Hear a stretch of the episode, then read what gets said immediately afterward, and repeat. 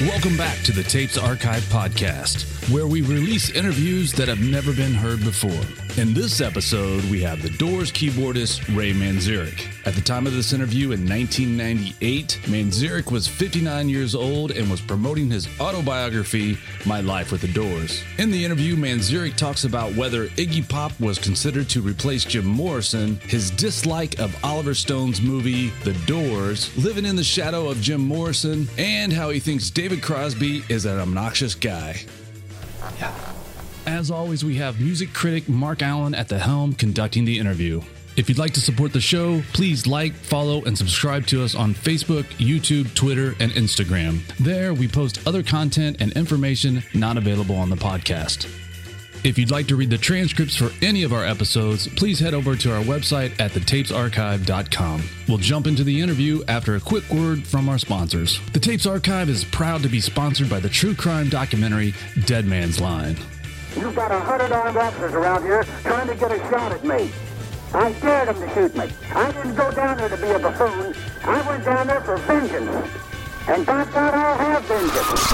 In 1977, Tony Kiritsis kidnapped a mortgage broker and held him captive for three days. For the first time ever, the media was able to cover the event live. To some, Tony was a hero. To others, he was a crazed thug. Dead Man's Line, the true story of Tony Kiritsis. This award winning film is available exclusively on Amazon Prime. One last thing before we get to the interview the Tapes Archive podcast is a proud member of Osiris Media, a global community connecting passionate fans with podcasts and experiences about artists and topics you love. Thanks for tuning in, and now it's time to open the vault. Hello. Hi, Ray. Yes. It's Mark Allen in Indianapolis. Hi. How are you? Very good. Good. You're expecting me, I was, right? I, was I supposed to call you? No, I was. They well originally, but then they called me and said call him. So very good. Hi, Mark. hi. That's how I got the number. You know. Very good. You're not in information, are you? You're Not in the yet, no. yet. But I may put my name in there just to receive a lot of crank phone calls. All those strange guys who want to reform the Doors with them as the lead singer. These guys are usually sort of speed freaks out of the high desert here in California. uh, Two thousand years ago, they'd have been followers of Jesus, but they're or, or Essenes, or you know, or some strange cult or something. But as it is, they're uh, they're looking to be the new Jim Morrison.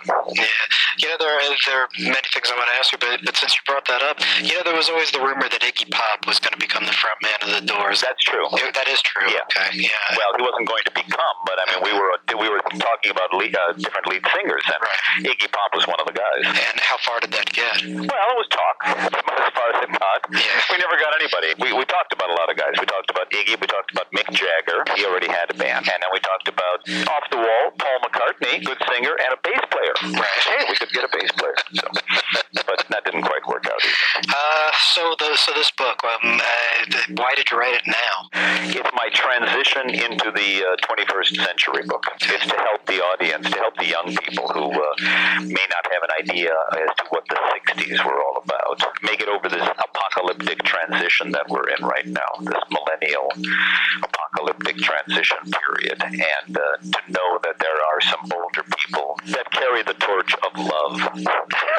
Don't you think all this millennium stuff is ridiculously overblown? Well, not if you're a born again, you know, not if you're a tr- not if you're a true believer in the apo- apocalyptic nature of the book of the apocalypse, and uh, which I am not, but okay. many many people are. You know, they uh, sincerely believe that it's uh, these are the end times.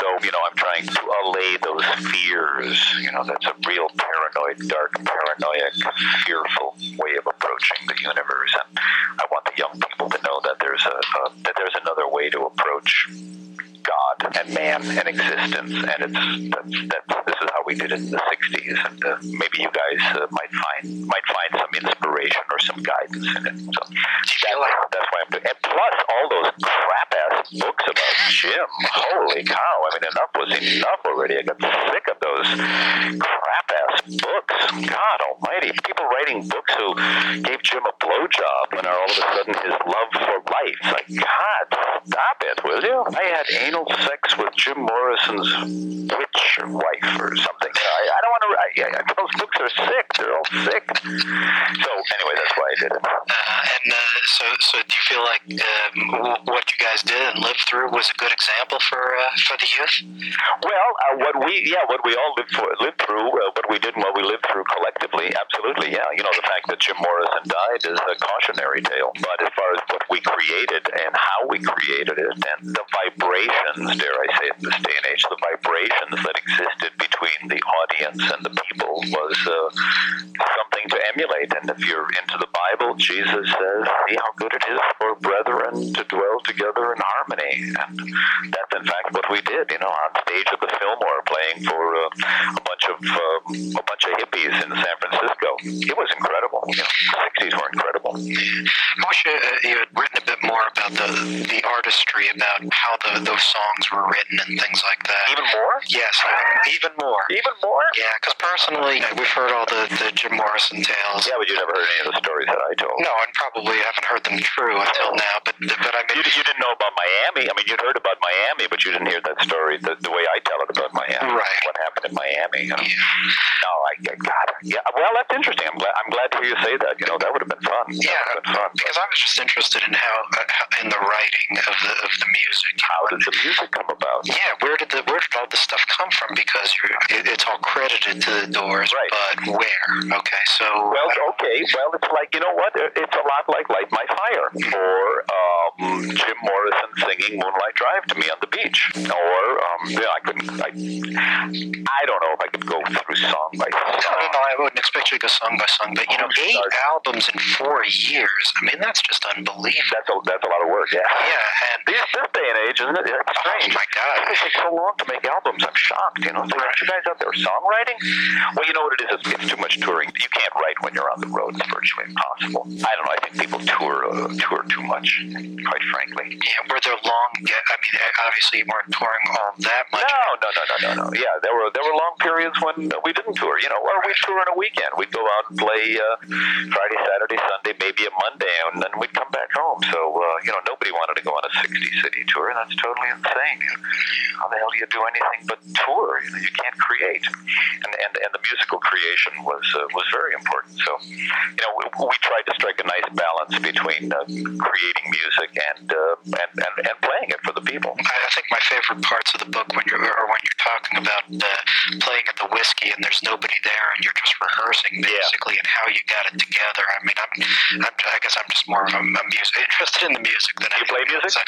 Uh, no, not not that anyone would want to hear. That's for sure.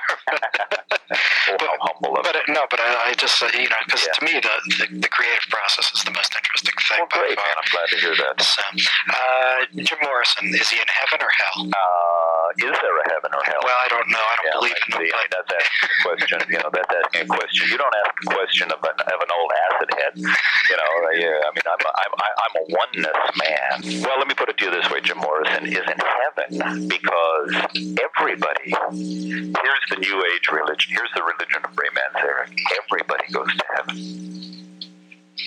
no matter what you've done. There is no hell. Oh, okay. the hell, if you've done bad things, you're in hell. If you would do something bad on earth, you're you're in hell. Because the divine revelation of being one with the energy to Within you is so divinely, deliciously good that to do wrong puts you in a crazy mind, crazy state of mind that is hell. So you're talking about hell on earth Hell on earth, man. You got it. and retribution. Are you a believer in retribution? Retribution. You're you're giving yourself. I mean, for all your sins, you you are you're paying the ultimate price for your own sins. You know, you're receiving the retribution right here on earth with the anguish, the anguish inside of you. You don't need to be punished by an all-seeing deity. In in fact, what happens to you after you die is that you merge with the energy of the universe. It's not so much a heaven state or a hell state. You know, you merge with the energy of the universe. The energy of the universe is God. You become God. God is you, me, all of us. Um, are you a, a, a participant in an organized particular? Uh, A-T-E-N. It's, an, it's an ancient Egyptian religion that was last uh, practiced in uh, the 18th dynasty. wow, how do you know about this? Sigmund Freud's book, uh, Moses and Monotheism. And lying on the beach in Venice having this uh, revelation, you know, being under the influence of a certain psychedelic substance. Um, that was not illegal at the time, and that has since been made illegal by the fascists. Uh, lying on the beach in Venice and feeling the energy of the sun and realizing that the energy of the sun is the purest form of God energy that we're capable of understanding uh, in this uh, in this life that we lead, this fleshy bodily life, and then reading about th- this guy in Egypt, the Pharaoh Akhenaten, A K A K E N, Aken A T E N, Akhenaten, or what could be A H K E N, yeah, A H K E N A T E N, and reading about him, and he, I mean, he had the exact same experience, you know, and, and he's writing about the energy of the sun, the, the sun disk, they called it the Aten, and I read about that in uh, Sigmund Freud's book Moses and Monotheism, and then a few other books, and uh, my God, this is exactly the same experience. So, you know, I mean, human beings are, you know, what's beautiful is that human beings are human beings. You know, 3,000 years ago, or 1965, 66 on the beach in Venice, California. It's all the same, and it's going to be the same in uh, the year 2000. So, you know, hopefully all of us can uh, plug into that energy and be creative and make art. You know, make love, make art, make not war, not greed, not evil.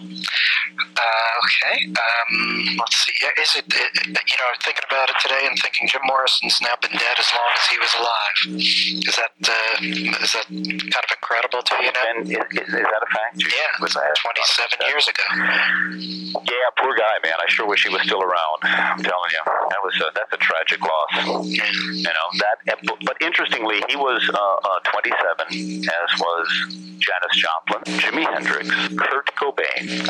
Um, let's see who else. Brian Jones. They were all 27. but they didn't make it past their 27th year. Yeah. A transitional period from uh, youth to uh, adulthood. They just couldn't quite make it.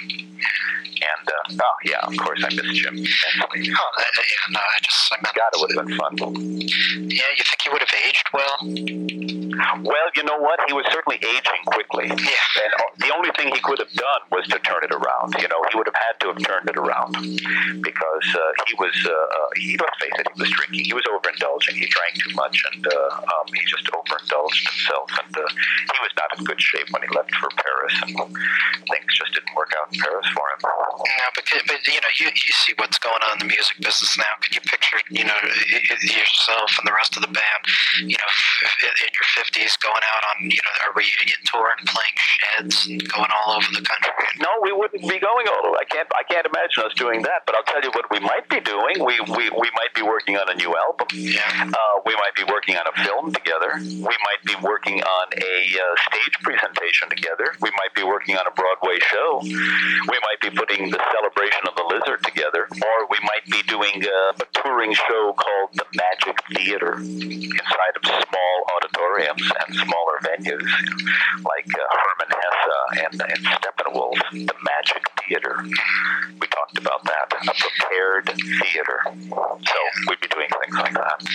You know, you look at the way that the music business treats what it calls heritage artists now, and I think in a way it'd probably be almost better not to be a, uh, I wouldn't be surprised, you know. Well, let's not be pessimistic. Okay. Let's think that uh, let's think that things are going to turn itself around. I mean, that, you know, that's what I'm hoping will happen in the. Uh, I mean, the future is right around the corner. 21st century will turn it all around. Uh, I don't mean any disrespect by this. I just want to ask you: do, you: do you feel ever like you're living in the shadow of a dead man? Uh, no. Here's how it goes. That's my friend.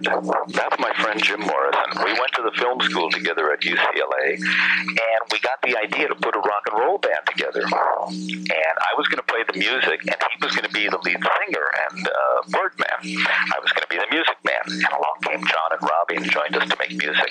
If you've got any brains at all, you have to realize that the lead singer gets all the attention, both good and bad. He gets all the attention, but he also gets busted. You know, he gets all the shit. He gets all the crazies who come around, people with the drugs and the booze. Come on, Jim, get drunk with me. I mean, Jim, of, of course, was supposed to get all the attention. So the fact that he's gotten all the attention, uh, that's right, exactly. That's how it's supposed to be. But I'll be damned if, if all of that attention didn't kill him too in the end. Yeah, but you look at other bands. I mean, it, that is a very refreshing perspective on things because you look at other bands, and their other bands have just destroyed themselves because of that, because of the jealousy over the attention that one particular member gets. Or if you've ever watched The Who, I mean, it was like, I mean, it was a musical fist fight. You know, I mean, it was unbelievable. They made such great music. They did, but you know, but you know, I mean, Townshend could not stand the idea that Daltrey got that attention. Yeah, you know, yeah. and, right. Well, it's the lead singer. Come on, you know. And uh, Pete probably felt, hey, I wrote the songs. I put this whole damn thing together, and why is he getting all the attention? Because he's the cute one, man. You got the big schnoz. look at you. You like you look like a dork. I mean, you're a genius, and you're a great guitar player, great songs. But you know, you're a dork. Whereas Peter is, I mean, whereas uh, Roger Daltrey's got those golden boy locks, of course, you know. And in Morrison's case, I mean, Morrison had the looks. I knew that right off the bat. I was my God, the girls are going to love this guy. I don't give a shit about that, man. We're going to make great music together. The music and the poetry, the words and the music are going to blend together and just be absolutely brilliant. So the fact that he got all the attention. However, John Densmore just, you know, hates Jim because Jim got all the girls. Poor John. Yeah, that, that, that's made fairly clear in the book I, as well. I think he. I hope he's over it by now. You know, I think writing his book helped him get over a lot of that anger at Jim Morrison. Why did he get all the girls, John? Because he's the handsome one. You know, you're not bad looking, but Jesus Christ, John, you're not fucking Jim Morrison. Come on. Um, another thing that I that I wish you had addressed a little more. You wrote a lot about playing, uh, you know, about how he came to play bass on the organ and, Right. and all. How hard is that? I mean, how physically demanding was that? Uh, it's not. Really? It's not. No. I mean, if you can do it, it's not. If you can't do it, it's impossible. you know, it's as simple as that. It's a, it's very, it's a very rudimentary and very fundamental kind of uh, bass lines I was playing with my left hand, and coming out of that boogie woogie and Chicago blues, and uh, my left hand was had an independent movement of its own. So to do it was was not difficult at all. I mean, I played walking lines on the piano with my left hand, and then along comes the bass. Well, whoa, man, you play walking lines on the bass, and it actually sounds like a bass. So it, it, it really wasn't difficult at all. Yeah. I mean, you wrote a lot about uh, your problems with the movie, and, and that was one of Oh, the, God, the I things. hated that movie. Yeah, that was one of the things. I mean, one of the things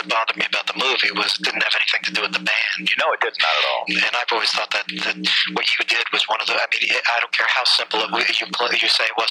It, to me, it was one of the more amazing things that, that rock and roll ever did. So, you. know, I wish that, that there had at least been a little bit of uh, paying attention to the band and what the band did. Well, again, there's that, that charisma, that gosh darn charisma of Jim Morrison. Know, it was just absolutely overpowered Oliver Stone. I mean, let's face it, Oliver Stone fell in love with Jim. I mean, there was definitely a, a sexual relationship going on. And, you know, fortunately, Jim wasn't around, so Oliver couldn't make a fool of himself trying to actually have intercourse with Jim Morrison. Something, you know, something of that nature. So, I, I mean, Oliver Stone was in love with Jim Morrison physically.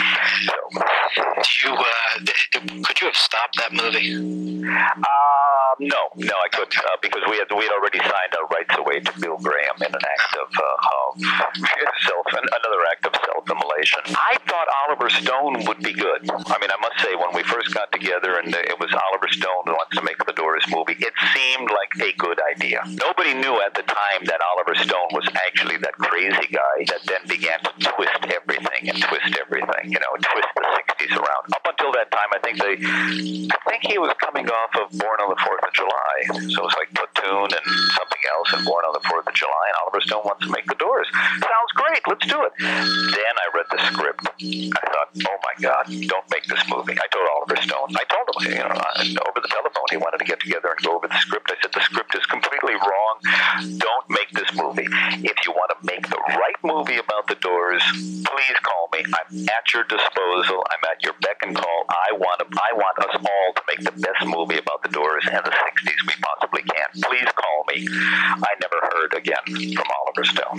I guess on the the one plus side, didn't Kyle MacLachlan look eerily like you? Oh, yeah. I mean, it was Oh, yeah. that was uh, Yeah, yeah. I mean, I, I have no complaints with the actor's portrayal. That was fine. I mean, Val Kilmer did a good job as Jim. I mean, that was all fine. It was just the director, the director and the writer. He was he was the director writer, and he was he was wrong. He was absolutely wrong. I mean, the the band. It seemed like all the band did was scowl throughout the whole movie. So, We never right, exactly. and obviously there were there were plenty of good times. A lot of fun, man. Potheads, a bunch of potheads in the '60s. Are you kidding? We had a time of our lives. God Almighty. Um, let me just ask you a couple other quick Yeah. things. Um, is it better to burn out than it is to rust? Is it better to burn out Than it is than to to rust? roast?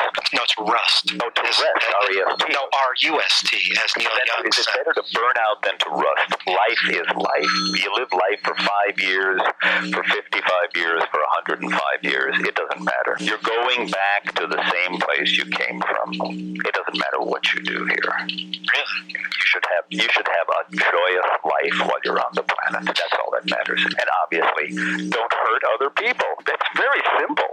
It's not difficult. That's that sounds very simple. How do you know so much about Nico's oral sex technique? Uh, never, I never experienced it. For God's sake, don't tell my wife.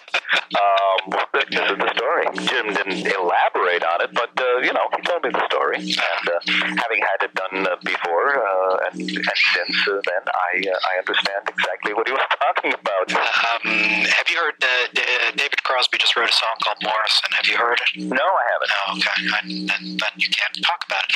Okay. Um, Have you heard it? uh, yeah. How do the lyrics go? It's a more of a darker Morrison. He said he, you know, the, the time he spent around Morrison was very unhappy, and he did not like Morrison. He thought Morrison was an obnoxious drunk.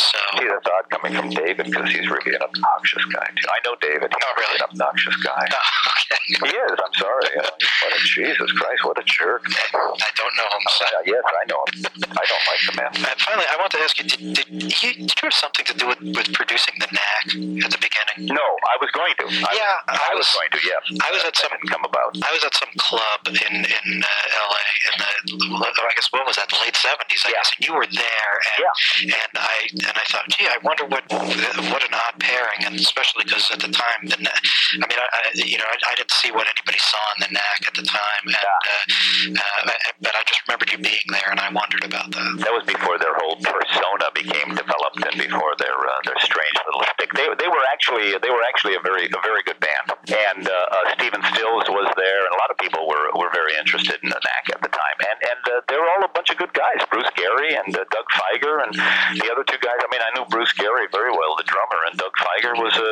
very was a very good, down to earth guy, and then they became successful and became ridiculous. I was like, Doug, what the fuck happened to you, man? You're ridiculous. You're not this guy. But stop putting on these strange airs and this lame ass teeny bopper shit. You guys are much more intelligent than that.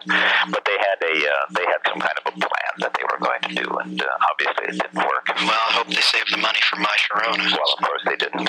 right They bought big things and uh, and did, did, did stuff up their noses and stuff. So the, mon- the money's all gone, long since gone. uh, that's uh, that's too bad Yeah, well. um, anything else that you want to cover Uh, I think that does it. Okay. Well, that's that's great. I appreciate your time. My pleasure. Uh, good luck with the and All right. Well, thanks very much. Take care. Okay, Mark. Talk to you later. Hey, thanks for listening to the Tapes Archive podcast. Please remember you can always find more information about the show and the individual episodes at our website, thetapesarchive.com. Until next time, the vault is closed.